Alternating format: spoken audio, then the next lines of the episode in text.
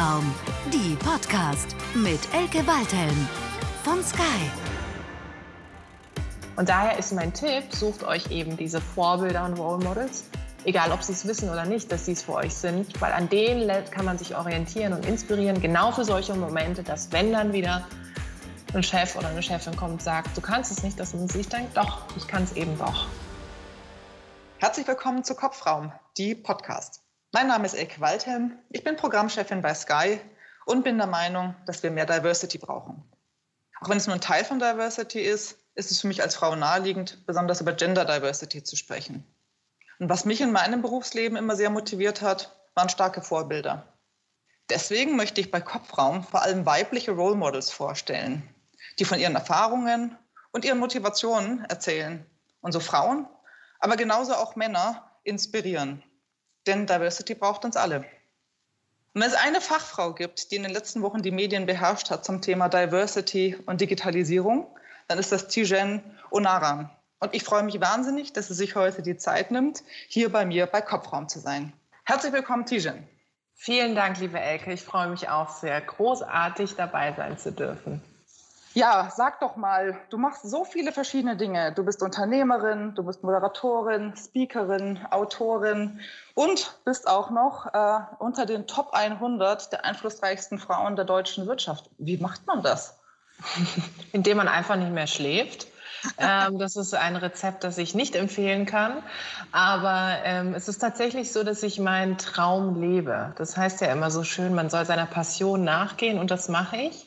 Mein größtes Credo eigentlich in meiner beruflichen Laufbahn war immer unabhängig zu sein.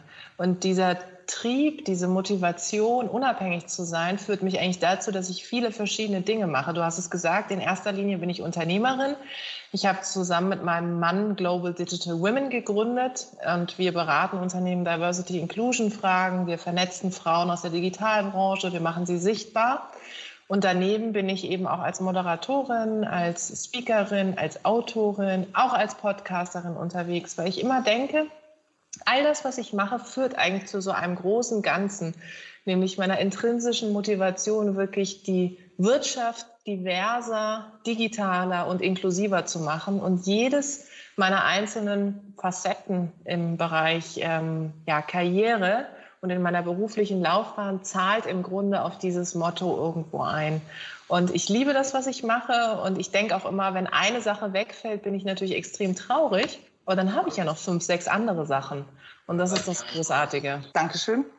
Aber jetzt sag mal, bist du schon als Fünfjährige ähm, da gesessen, hast gesagt, ich möchte all diese Dinge werden, von Autorin über Moderatorin und Unternehmerin? Oder wann kam so dieser, dieser Moment bei dir im Leben, dass du gesagt hast, das möchte ich gerne tun? Also es war mitnichten so, dass ich irgendwie auf die Welt gekommen bin und jetzt schon Visitenkarten verteilt habe oder meine ersten Post irgendwie losgelassen habe, sondern ich gehörte eigentlich ehrlicherweise auch nicht zu den Leuten, die nach dem Abi genau wussten. Ne? Ihr kennt ja wahrscheinlich die Leute, die sich irgendwie in ihr Abi-Zeugnis reingeschrieben haben unter Berufswunsch, ja, ich will Ärztin werden oder ich will Juristin werden oder oder. Ich war auf einem Mädchengymnasium, deswegen die weibliche Form. Ähm, das war bei mir mitnichten so. Also ich glaube, bei mir stand irgendwie erst mal ein Jahr lang nichts und dann mal schauen. Ja, Pünktchen, Pünktchen. Also es war nie so, dass ich wahnsinnig ambitioniert unterwegs war und schon dieses Bild von mir in zehn Jahren hatte. Aber was ich wusste, ist, dass ich was verändern wollte. Und deswegen war ich ja auch, bevor ich eben äh, mich selbstständig gemacht habe und davor auch, auch angestellt war, war ich ja politisch aktiv. Also ich habe ja lange im Bundestag gearbeitet. Ich habe selber auch mal kandidiert mit 20 Jahren. Das heißt, ich wollte immer irgendwie was verändern, weil ich mir gedacht habe, okay, ich kann jetzt darüber meckern, wie Dinge sind in der Politik oder in der Wirtschaft. Oder ich kann mir überlegen, wie kann ich selber einen Beitrag dazu leisten. Und einen Beitrag dazu zu leisten ist unter anderem, finde ich, politisch aktiv zu sein. Muss nicht unbedingt parteipolitisch sein. In meinem Fall war es. Und als ich damals eben, ich bin damals in die Jungen Liberalen, das ist die Jugendorganisation der FDP, eingetreten mit 18, beziehungsweise ich glaube, ich war 16, 17, ähm, da war das so, dass ich wirklich gemerkt habe, okay, etwas zu verändern aus dieser gesamtgesellschaftspolitischen Perspektive, das ist das, was mir Spaß macht. Und da habe ich schon festgestellt, dass das Thema Diversity and Inclusion, also generell auch Vielfalt etwas ist, wo ich mich einsetzen will. Das, mit der Zeit kam, wurde das Bild dann klarer, wie genau. Aber da merkte ich schon so auf Parteitagen, das nervte mich, dass irgendwie nur ein Geschlecht unterwegs war, nur ein Habitus unterwegs war, eine Sozialisation. Da störte ich mich schon dran. Aber ich konnte es halt noch nicht in, in Worte fassen. Und dann ging das los, dass ich so in einzelnen Positionen, in denen ich dann war, ich war bei verschiedenen Verbänden, immer überlegt habe, wie kann ich eigentlich da, wo ich bin, für eine diversere Organisation sorgen, ohne dass ich darauf warte, dass das Unternehmen jetzt was für mich macht oder dass strukturell was passiert, sondern wie kann ich als Individuum dazu beitragen, dass wir eben diverser und inklusiver sind. So, jetzt bist du ja heute nicht mehr bei der FDP. Was ist denn dazwischen passiert? Ich habe Schluss gemacht, sage ich immer. Tatsächlich per SMS damals. Es nimmt, glaube ich, mein Kreisvorsitzender von damals immer noch total übel. Aber passiert halt. Ne? Man lebt sich auseinander, wie es so schön heißt. Ähm, na, bei mir war das so, dass ich immer den Anspruch an mich selbst hatte, ich will halt, wenn ich parteipolitisch aktiv bin, nicht einfach eine Karteileiche sein, sondern ich will selber auch wirklich aktiv aktiv sein. Und als ich dann, ich hatte damals für einen Landtag kandidiert, da war ich 20 Jahre alt. Ich habe, ich meine, heute 8,75 Prozent geholt. Ich meine, die FDP würde heute jubeln. Ähm, das war schon eine tolle Erfahrung, war ein super Assessment Center für meine nachfolgenden Karrieresteps, sage ich mal, in Anführungszeichen. Aber ich merkte irgendwann, okay, dieses parteipolitische Gehabe, diese Befindlichkeiten, Eitelkeiten, dieses Machtgeschacher lenkte mich eigentlich von dem ab, was ich machen wollte, nämlich wirklich, heute würde man neudeutsch sagen, Impact schaffen. Also ich wollte wirklich was verändern. Deswegen war ich ja in die Politik eingetreten. Und als ich merkte, es geht eigentlich viel mehr darum, wer an welchem Stuhl sägt und wer jetzt wichtiger ist und wer mit wem an der Hotelbar konspirativ irgendwelche Jobs ausmacht, dachte ich zunehmend so, mh, hm, ist vielleicht nicht der geschickteste Ort für mich, um wirklich wirksam zu sein. Und habe dann beschlossen, nachdem ich dann noch beim Bundespräsidialamt war, da habe ich für den damaligen Bundespräsidenten, für Wulff gearbeitet, ähm, und nachdem ich ihn dann gestürzt habe, kleiner Scherz, also ich war natürlich in der Zeit genau da, als er da irgendwie in der heißen Phase war und zurückgetreten ist, ähm, habe ich dann für mich festgestellt, ich muss auch mal die Wirtschaft sehen. Also ich finde es sehr ungesund übrigens, wenn Leute nur in der Politik sind. Das ist, glaube ich, auch das Grundproblem unseres politischen Systems, dass wir Leute haben, die seit 25, 30 Jahren im Bundestag sind und eigentlich nie was anderes gesehen haben. Und das wollte ich nie. Also ich wollte auch da wieder nie abhängig von einem Mandat sein und habe dann gesagt, okay, um dann wirklich frei zu sein, auch parteipolitisch frei zu sein, ähm, muss ich auch austreten. Und habe hab dann die Konsequenz gezogen, bin ausgetreten und bin dann sozusagen auf Verbandsseite, auf ähm, private Hochschulseite gewechselt und da dann in Kommunikationspositionen. Aber wenn man jetzt vom Manager-Magazin zu den 100 äh, einflussreichsten Frauen in der deutschen Wirtschaft gewählt wird, da muss ja noch ein bisschen was zwischendrin passiert sein. Ja, auf jeden Fall ist da ist einiges passiert. Also ich war dann, wie gesagt, bei einer privaten Hochschule, habe da die Kommunikation aufgebaut und geleitet. Ich muss sagen, bei mir war das nie so, ich hatte jetzt nicht immer dieses Big Picture. Also das war jetzt nicht so, es gibt ja diese Leute, das kennst du vielleicht auch oder diejenigen, die jetzt zuhören auch. Es gibt diese Leute, die nach dem Abi sowohl in diesem Zeugnis, in der Abiturzeitschrift schon wussten, was sie werden und danach das konsequent durchziehen. Also hier spricht positiver Neid aus mir, weil ich immer denke, oh mein Gott, ich wäre eigentlich gern so, dass ich einfach mal so diesen exakten Plan hätte. Das war bei mir nicht so. Also ich wusste immer, für welches Thema mich einsetze, aber nicht, da will ich unbedingt arbeiten oder die Position will ich haben. Vielleicht ist es auch ganz gut und hilft mir natürlich, eine gesunde Distanz zu dem zu wahren, was ich mache. Aber es war tatsächlich so, dass ich all die Jobs, die ich danach bekommen habe, erst bei der Hochschule, da habe ich als Pressesprecherin angefangen, dann war ich beim Verband der Automobilindustrie, also auch ein wenig diverser und inklusiver Raum. Ähm, danach war ich bei einem Verband, der sich für die Interessen von Online-Händlern einsetzt. Also da war die erste Connection zum Thema Digitalisierung. Also immer überall da, wo, sag ich mal, ich sag mal, eher ein Geschlecht unterwegs war. Und ähm, das heißt, ich habe immer geguckt, dass egal wo ich war, egal ehrlich gesagt, wie blöd der Job war, in dem ich war, ich habe eigentlich immer versucht, das Beste draus zu machen. Und zurück zu deiner Frage, ja, es bedeutet mir viel, auf dieser Liste zu sein, aber mir bedeutet eigentlich viel mehr, wenn Frauen, gerade auch junge Frauen, mir schreiben, du bist ein Vorbild mit dem, was du machst. Weil diese Liste ist für mich ähm, sozusagen die, das, ja, das Sinnbild dessen, was ich geschafft habe. Aber es ist nicht der Weg dahin. Der Weg ist nicht sichtbar. Mhm. Ja, all diese harte, harte Arbeit, die schlaflosen Nächte, gerade auch als Unternehmerin, ja, selbst und ständig, das kommt irgendwo her. Das ist nicht sichtbar und, und mir bringt, also mir, mich pusht und mich motiviert viel mehr, wenn Individuen mir schreiben, du inspirierst und motivierst mich, meinen Weg zu gehen. Das finde ich viel, viel cooler. Und mir hilft die Liste ähm, in Bezug auf Global Digital Women, wenn ich versuche natürlich HR-Vorständen oder CEOs zu erzählen, warum Diversity Inclusion so wichtig ist. Das funktioniert, das triggert dann, ah, okay, sie ist irgendwie relevant in dieser Szene, okay. Aber am Ende des Tages den Impact generiere ich nicht über Hierarchien, oder über eine bestimmte Position, sondern den Impact generiere ich darüber, was ich sage und was ich tue. Und darin will ich auch gemessen werden. Und das war immer mein Leitmotiv. Und das hat mich dazu geführt, wo ich heute bin und hoffentlich noch weiter. Kannst du vielleicht noch mal ein bisschen erläutern, Global Digital Women? Was hat dich angetrieben, das zu gründen? Was ist das genau? Und womit willst du damit, jetzt kommt die HR-Frage, in fünf Jahren sein? Ja, also ich habe damit angefangen vor sechs Jahren ähm, aus einem Hobby heraus. Ich habe einen Frauenstammtisch in Berlin gegründet. Damals war ich bei besagtem Digitalverband und war in verschiedenen, auf verschiedenen Konferenzen und habe immer so links und rechts geschaut und dachte so, hm, du bist immer die einzige Frau und auch auf dem Panel so, hä, du bist immer die einzige Frau, aber du kennst doch ganz viele Frauen, die Digitalisierung, Innovation gestalten in den Unternehmen. Warum sind, wo sind die denn alle? Und dann habe ich gedacht, auch hier wieder, ich kann jetzt lange drüber meckern, was muss die Politik tun, was müssen Verbände tun, was müssen die Medien tun. Oder ich frage mich, was könnte eigentlich mein Beitrag sein? Und ich bin mit der zweiten Version gefahren, dann habe ich einen Stammtisch gegründet, weil ich mir dachte, wenn ich die Frauen vernetze, dann bringe ich sie zumindest zusammen und dann können die sich gegenseitig tatsächlich pushen. Ähm, und dann war ich ähm, vor drei, vor nee, dreieinhalb Jahren war ich, wurde ich ausgewählt vom US State Department ähm, und war Teil einer internationalen Delegationsreise, also ein Leadership Program. Und wir waren 47 Frauen aus 47 Ländern. Ich durfte Deutschland repräsentieren, was super spannend und auch ehrlich gesagt extrem herausfordernd war, weil ich sage immer, ich kam mir noch nie so deutsch wie auf dieser Reise vor. Ja, wenn, kann man sich vorstellen, wenn 47 Kulturen aufeinandertreffen, am Anfang denkst du dir, das wird die Reise meines Lebens. Wurde es auch, aber es war zwischendrin sehr anstrengend so.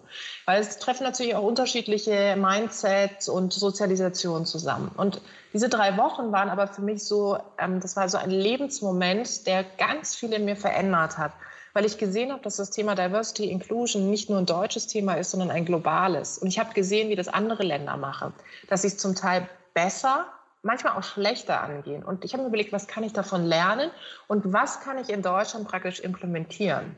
Und ich kam zurück und dachte dann so, ha, du hast ja irgendwo diesen Frauenstammtisch, aber es ist was Informelles, es ist ein Hobby. Das heißt, du musst dich entscheiden, es ist dein Hobby oder es ist deine Profession. Und dann habe ich mich für die Profession entschieden und habe zusammen mit meinem Mann, weil er jemand ist, der mich immer darin unterstützt hat und mich genau, Stichwort Diversity, in all den Talenten ergänzt, die ich nicht habe, habe dann Global Digital Women gegründet. Und was machen wir heute? Wir vernetzen immer noch die Frauen. Also ich sage immer, diesen Stammtisch gibt es immer noch. Der ist jetzt natürlich multipliziert. Es sind mittlerweile über 30.000 Frauen in der Community. Momentan machen wir viele Events digital, die wir organisieren. Der zweite Punkt ist, dass wir für die Sichtbarkeit dieser Frauen einsetzen. Dazu haben wir zwei Awards ins Leben gerufen, einen Schweizer, einen deutschen Award, wo wir die Frauen zeigen, die Digitalisierung und Innovation prägen. Und der letzte Part, der ist halt sehr, sehr spannend, ist, dass wir in die Unternehmen reingehen und sie wirklich beraten in Diversity Inclusion Strategien. Also wir gucken uns an, wo stehen die? Wo wollen die hin? Woran hapert es? Ist Recruiting? Ist mehr Frauen in Führungspositionen? Sind es Unconscious Bias Workshops, die wir machen müssen? Und da sind wir dann die, die Consulting ähm, Company, die wir, wo wir all die Kompetenzen, die wir im Bereich Netzwerken und Visibility sozusagen ähm, uns angeeignet haben, über die Community. Wir haben eine lebendige Community, bei der wir alles testen können und erfragen können, und das ähm, lassen wir einfließen in die Arbeit mit den Unternehmen. Meistens mittelständische und äh, größere Unternehmen, weil die natürlich auch die Kapazitäten haben, sich des Themas anzunehmen. Gab es da so ein Beispiel, wo du sagst, da gab es echt mal so einen Aha-Effekt auch auf Unternehmensseite? Absolut. Also ähm, einer unserer Partner ist AXA, ähm, ein Versicherungskonzern, Unternehmen, und ich glaube, AXA ist jetzt nicht so bekannt dafür, dass es äh, das hipste und modernste und agilste Unternehmen der Welt ist. Und das sagen sie übrigens auch selber. Also da sage ich nichts Neues. Und ähm, gerade die Versicherungsbranche ist ja eine Branche, die natürlich sehr historisch gewachsen von Traditionen lebt, was ja auch erstmal gut ist. Also ich äh, bin überhaupt nicht ein Fan von, jetzt müssen alle Unternehmen auf Startup machen und besonders hip und agil sein. Aber ähm, diese, diese, diese Tradition, diese Historie hemmt natürlich auch irgendwo das Thema Diversity Inclusion und damit natürlich auch Innovation.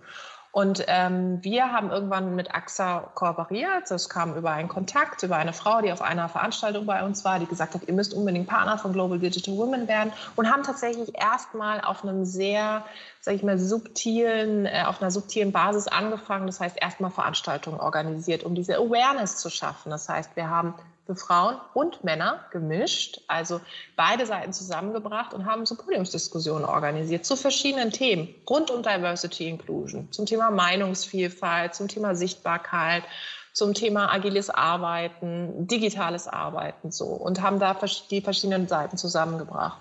Der zweite Aspekt war, dass wir uns intern angeguckt haben, naja, wie sind denn so die Rekrutierungsmaßnahmen, wo rekrutieren die, wie rekrutieren die, ähm, wie sind die Stellenausschreibungen. Das haben wir auch bei anderen Unternehmen übrigens gemacht. Und das ist wirklich Veränderung. Weil wenn du dann siehst, nicht nur die Art und Weise, wie Stellen ausgeschrieben werden und genderneutrale Sprache ist da ein Aspekt, sondern es geht auch darum, welche Wörter verwendest du, welche Zielgruppe willst du erreichen mit dem, wie du ausschreibst dass du dann damit, wenn du ein bisschen was veränderst, so viel Impact schaffen kannst. Also bei einem Unternehmen gab es zum Beispiel 80 Prozent mehr Frauen, die sich beworben haben auf eine IT- und Tech-Stelle, allein durch unsere Beratung.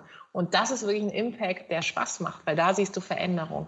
Und das ist das, was, ähm, was dann diese Erfolgsmomente sind, von denen ich vorher gesprochen habe. Und das mag jetzt erst profan klingen, ja gut, eine Stellenausschreibung ein bisschen verändern. Nee, 80 Prozent ist schon ähm, eine Zahl, die sehr, sehr spannend ist für das Unternehmen und die mir auch den Erfolg unserer Arbeit zeigt.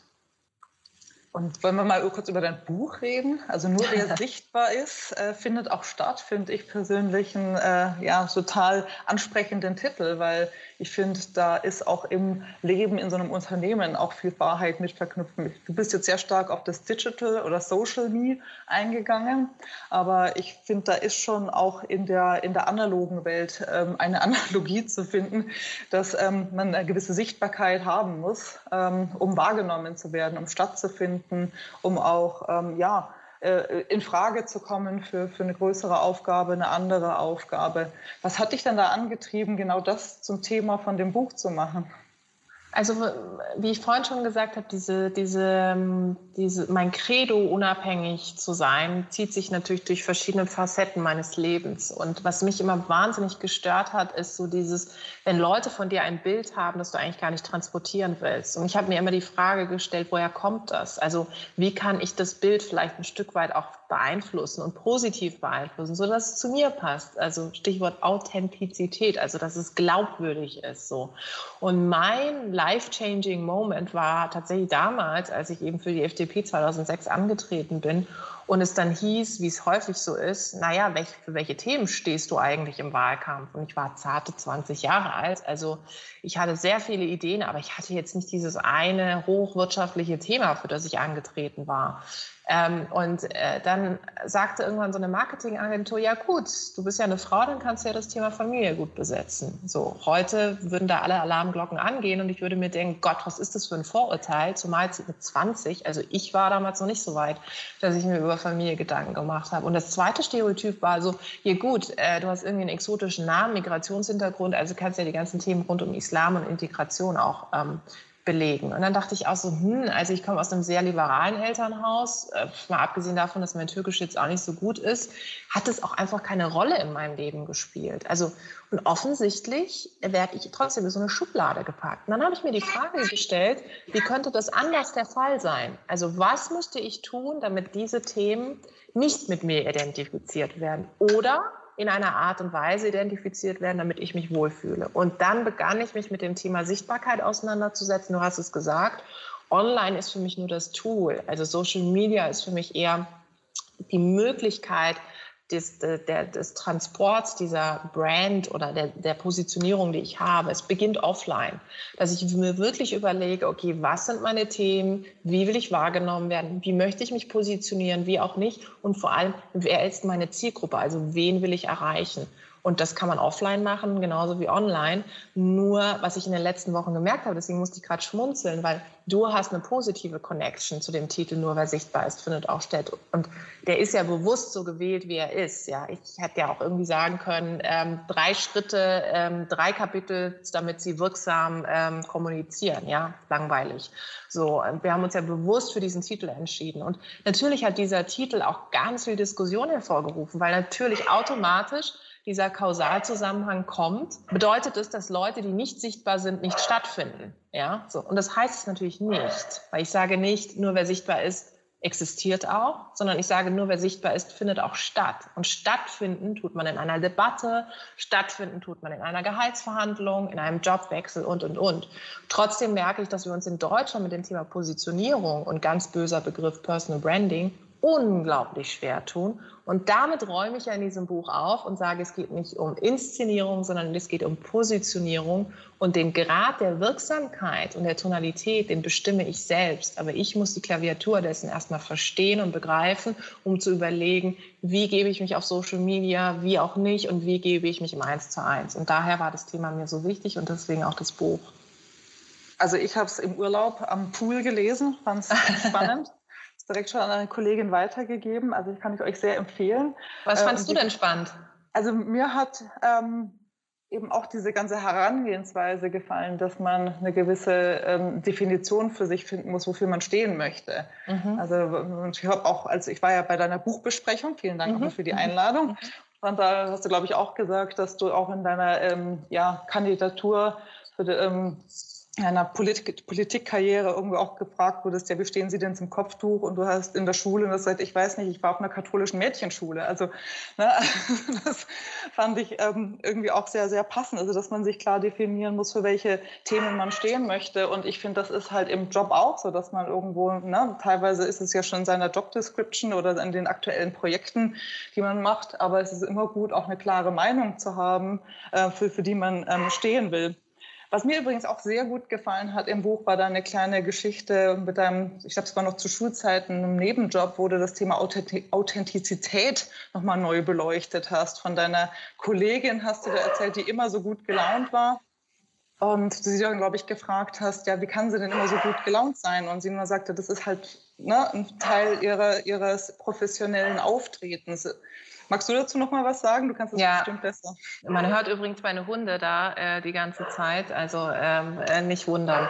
Ähm, ja, also du hast es genau gesagt. Ich habe damals in einem ähm, Kosmetikfachgeschäft, wie es so schön heißt, ausgeholfen ähm, und habe da in jungen Jahren angefangen tatsächlich und ähm, als Aushilfe ganz klassisch. Und ich hatte eine Kollegin, die kam immer rein und als sie die Schwelle dieser Tür zu dem Geschäft betreten hat, egal wie schlecht, gut, was auch immer sie drauf war, sie war immer erstmal professionell freundlich. Und ich rede hier nicht von American Amazing und das ist alles great und so fake, sondern sie war immer wirklich, dass man so dachte, okay, ähm, ich würde ihr jetzt nicht anmerken, geht es ihr, also hat sie irgendwas Schlimmes erlebt, wie auch immer. Und ich dachte mir, ich war auch so ein bisschen an- und abgestoßen zugleich, weil ich so dachte, es muss doch auch mal Momente geben, wo es ihr nicht so gut geht. Und dann habe ich sie gefragt. Ich so, ähm, Corinna, äh, sie, ähm, du musst doch auch mal Momente haben, wo es dir vielleicht nicht so gut geht, ja? So. Und dann hat sie gesagt, ja, das stimmt. Aber warum soll ich jetzt meine schlechte Laune hier auf meinem im Arbeitsplatz irgendwie loswerden? Natürlich bin ich auch schlecht gelaunt. So was anderes, wenn ich irgendwie wirklich was Schlimmes zu Hause erlebt habe. Aber wenn ich jetzt einfach nur schlecht gelaunt bin, warum soll ich im Job jetzt schlecht gelaunt sein? Das ist für mich dieser professionelle Ort. Und ich fand das so, ähm, ich fand das so spannend, ja, vor dem Hintergrund dessen, weil wir heute natürlich, ich habe vor kurzem eine Diskussion zum Thema Bring Your Whole Self to Work, also sei authentisch, sei wie du selbst und es ist auch mal okay, wenn du schlecht gelaunt bist, bist ähm, eine andere Diskussion haben. Ich fand es einfach nur exemplarisch dafür, dass ich gedacht habe, ja, jemand trennt. Also jemand trennt zwischen dieser Work-Life-Balance und sagt, okay, das ist für mich der Job und hier bin ich professionell freundlich und sozusagen der Rest ist für mich privat. Und das fand ich so, ähm, oder persönlich auch in dem Fall, das fand ich so exemplarisch, weil ich gedacht habe, ähm, ich bewundere immer Leute, die sehr konsequent in ihrer Art sind. Und das war für mich sehr konsequent, ohne dass ich übrigens heute sage, dass ich das besonders toll finde, aber ich finde es exemplarisch dafür, wie jemand seinen Weg gefunden hat und jemand wirklich seine Richtung gefunden hat und seine Position gefunden hat. Also sehr positioniert und pointiert ähm, in der Art und Weise bleibt, wie sie sich eben ähm, gibt und dann am Ende des Tages ja auch von mir wahrgenommen wurde, ja. Für mich war es irgendwie eine Übersetzung an der Botschaft, dass man sagt, also du musst schon versuchen, du selber zu sein, auch in der Arbeit, weil so eine Verkleidung anziehen und jemand anders sein wollen in, in der Arbeit, das funktioniert einfach nicht. Also dann, glaube ich, ist man auch nicht glaubwürdig. Äh, aber nur Authentizität zu nutzen, um seine schlechte Laune ungefiltert irgendwie an andere weiterzugeben, ich finde, dann hat man den Begriff Authentizität auch falsch verstanden und auch ein bisschen missbraucht. Also ich finde schon, wenn man sich in der Arbeitswelt umgibt, dann ist schon eine Mischung aus, wie, wie bin ich, wer bin ich, äh, aber auch wie halt verhalte ich mich eben respektvoll äh, und professionell, finde ich schon wichtig, da die, die richtige Mischung zu finden. Absolut. Absolut. Da hat mir die Geschichte sehr gut gefallen. Absolut, absolut. Zumal ähm, es ja auch, ähm, und das vielleicht nur so als Zeitinfo, es gibt ja in der Theorie rund um das Thema authentisch sein ganz viele philosophische Theorien fast schon, dass wir ja gar nicht authentisch sind in dem, wie wir sind im Job. Ja, also auch ein Arzt oder eine Ärztin, äh, wenn der oder die immer authentisch wäre, also jedes Mal sagen heute habe ich eigentlich keinen Bock. Also das wäre schwierig in, in OP-Phasen, in, in wirklich stressvollen Phasen.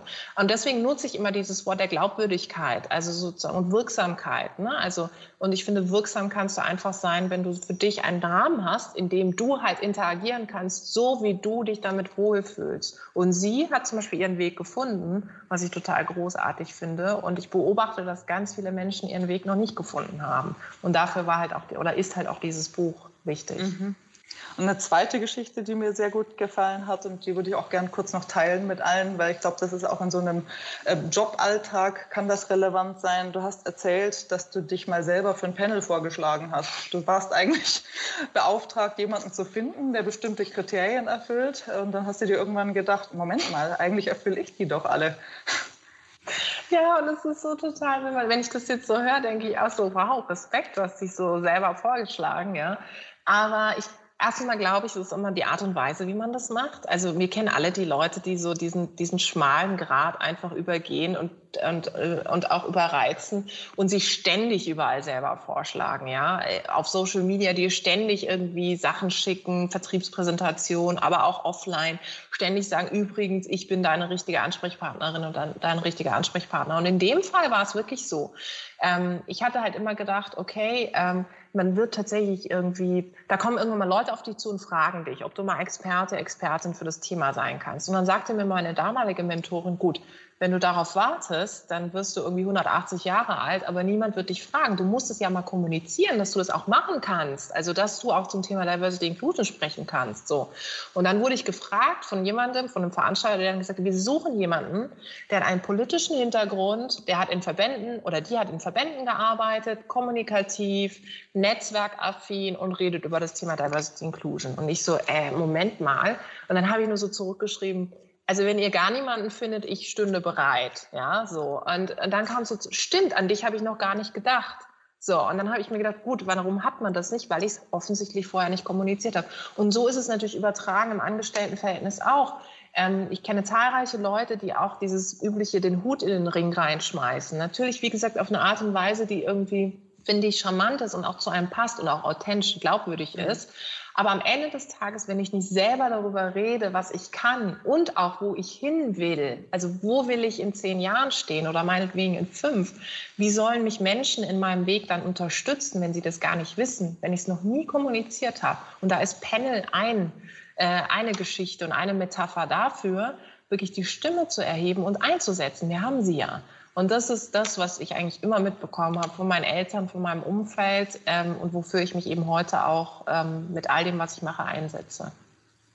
Ja, ich sage immer gerne, Networking is Work. Also mhm. auch innerhalb einer Firma sich zu vernetzen, ist Arbeit. Und wenn man nur den ganzen Tag brav am Computer sitzt und irgendwas hackt, dann mag das eine große Produktivität haben, aber hat auch die Gefahr, ähm, dass es eben nicht so gesehen wird. Und deswegen gebe ich auch immer gerne jedem den Rat, sich zu vernetzen und eben auch die richtigen Worte zu finden, zu artikulieren, was man, was man gerne macht. Und Absolut. wenn man stark ist und gebe dir schon recht. Also die richtige Wortwahl, der richtige Ton macht da die Musik, dass man nicht irgendwie wie so, ich bin die Allergrößte, daherkommt. Das funktioniert in der Regel auch nicht.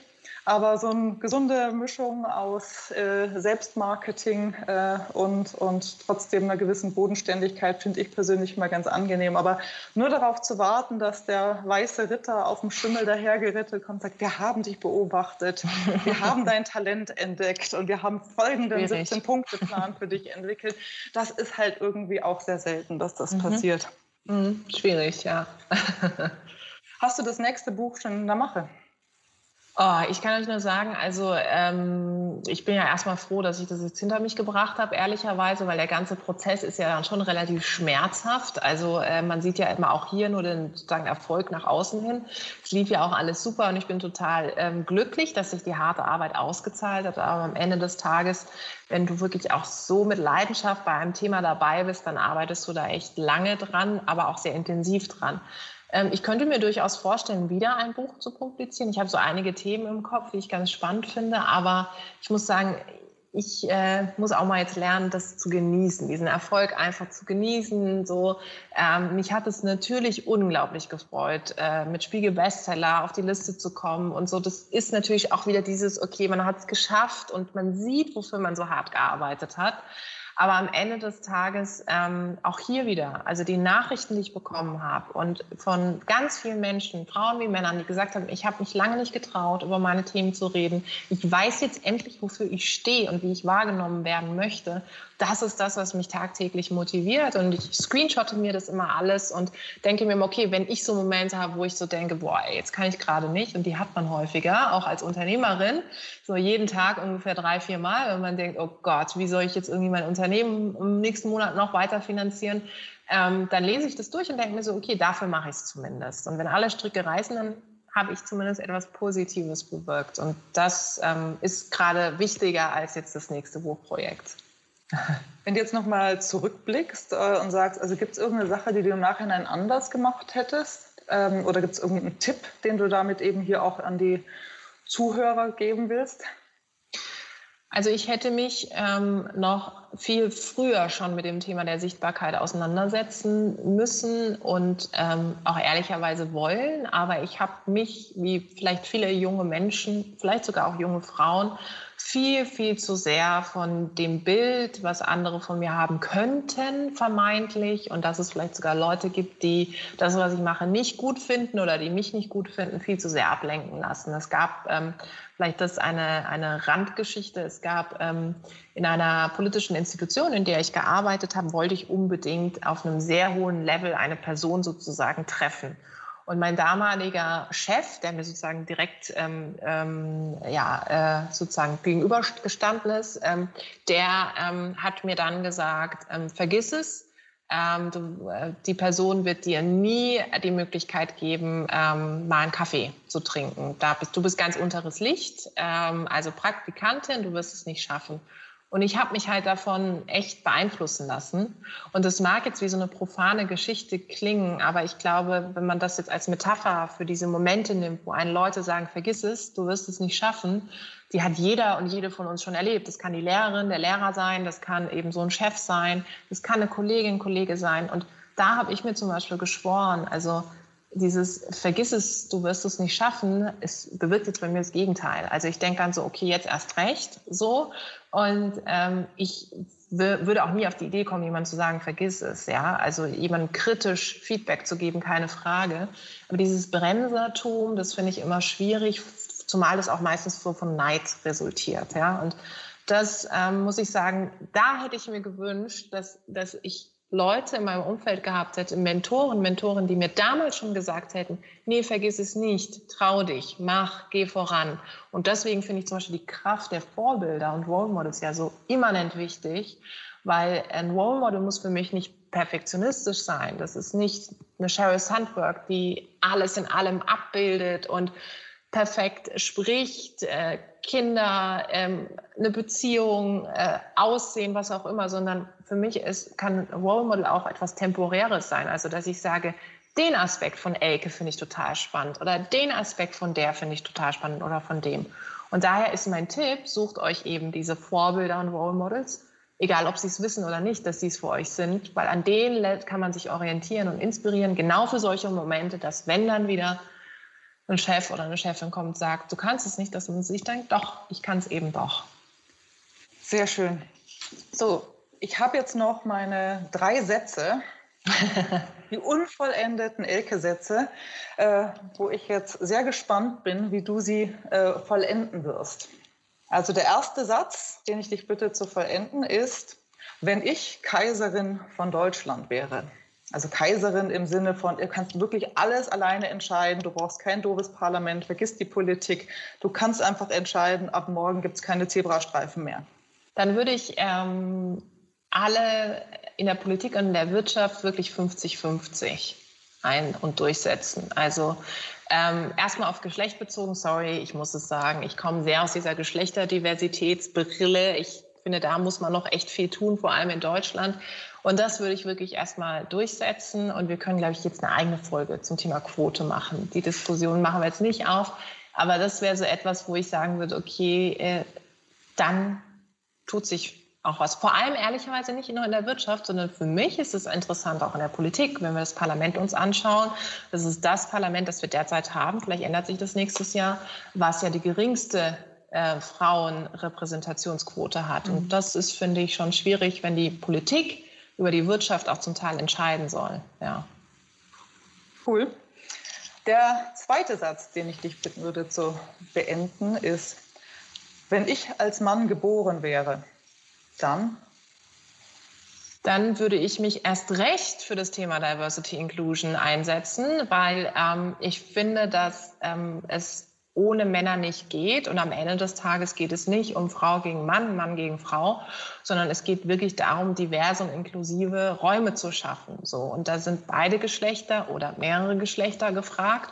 Und ich finde, dass es viele, viele Männer übrigens gibt, die ähm, unglaubliche Awareness mitbringen, was das Thema mitbringen, was das Thema betrifft, Diversity Inclusion. Und ich finde, das kann noch mehr werden, weil wenn wir über Vereinbarkeit von Familie, nur als Beispiel, von Familie und Beruf auch im Kontext von Männern sprechen und diese Frage nicht nur Frauen gestellt wird, oder wir über den Wimpernaufschlag von Hubertus Heil sprechen ähm, und was er anhat und wie er aussieht, ähm, dann ist es vielleicht etwas, was ich jetzt sehr überzogen, dann ist es vielleicht etwas, wo wir sagen, okay, wir haben auch diese Entstereotypisierung was so diesem Thema Diversity Inclusion immer entgegensteht. Dieses Schubladenpacken und Frauen besonders zuschreiben. Und ich finde, da können, ähm, je mehr Männer sich für das Thema einsetzen, desto breitere ähm, Blickwinkel haben wir und desto eine stärkere ähm, Zielsetzung können wir haben und desto mehr können wir auch äh, erreichen, was das Thema Diversity Inclusion betrifft. Stark. Letzter Satz. Und dann kommen wir auch zum Ende dieses Podcasts. Ähm, die nachfolgende Generation an Frauen wird es leichter haben, weil weil es so großartige Frauen wie dich, Elke, gibt, die ähm, mit diesem Kopf-Raum-Format wirklich Tolles auf die Beine stellen. Und das meine ich jetzt nicht nur, weil ich jetzt hier zu Gast bin, sondern ich weiß, dass es nochmal eine andere Nummer ist. Ob ich in einem Unternehmen arbeite, wo ich nochmal andere Restriktionen und Strukturen habe oder, sage ich mal, wie ich als freier Vogel da draußen und immer schön auf andere sozusagen gucken kann und natürlich von außen einen Impact generieren kann. Und daher, wenn, wenn es weiter so Frauen wie dich, aber dann auch Männer gibt, die diesen Türen öffnen, und das, das, da sind wir auf einem guten Weg, dann werden es die jungen Generationen und vor allem junge Frauen ähm, wesentlich einfacher haben, diese Kämpfe nicht mehr kämpfen zu müssen. Und deswegen sage ich zum Beispiel das als letzter Punkt, ich arbeite ja an der Abschaffung von Global Digital Women. Also ich arbeite daran, dass es das, was die Macht nicht mehr braucht. Und ich hoffe, dass es irgendwann so ist. Ich hätte jetzt gewettet, du hättest gesagt, weil ich bis dahin Kaiserin von Deutschland bin. ja, next time. Ja, ich würde dich ja wählen, aber ich glaube, eine Kaiserin kann man auch nicht wählen. Nee. Also darüber müssen wir noch mal in Ruhe sprechen, wie wir das ja. hinkriegen, dass du Kaiserin genau. wirst. Tijen, ganz, ganz herzlichen Dank für all diese spannenden Einblicke. Ich fand es unglaublich inspirierend. Ich hoffe, unsere Zuhörerinnen und Zuhörer haben auch das ein oder andere mitnehmen können. Ganz lieben Dank für deine Zeit. Vielen Dank, hat Spaß gemacht. Was mich in meinem Berufsleben immer sehr motiviert hat, waren starke Vorbilder. Und deswegen möchte ich bei Kopfraum vor allem weibliche Role Models einstellen, ähm, vorstellen. Können wir das als Takeout vielleicht rausschneiden am Schluss? Das war Kopfraum Die Podcast mit Elke Waldhelm von Sky.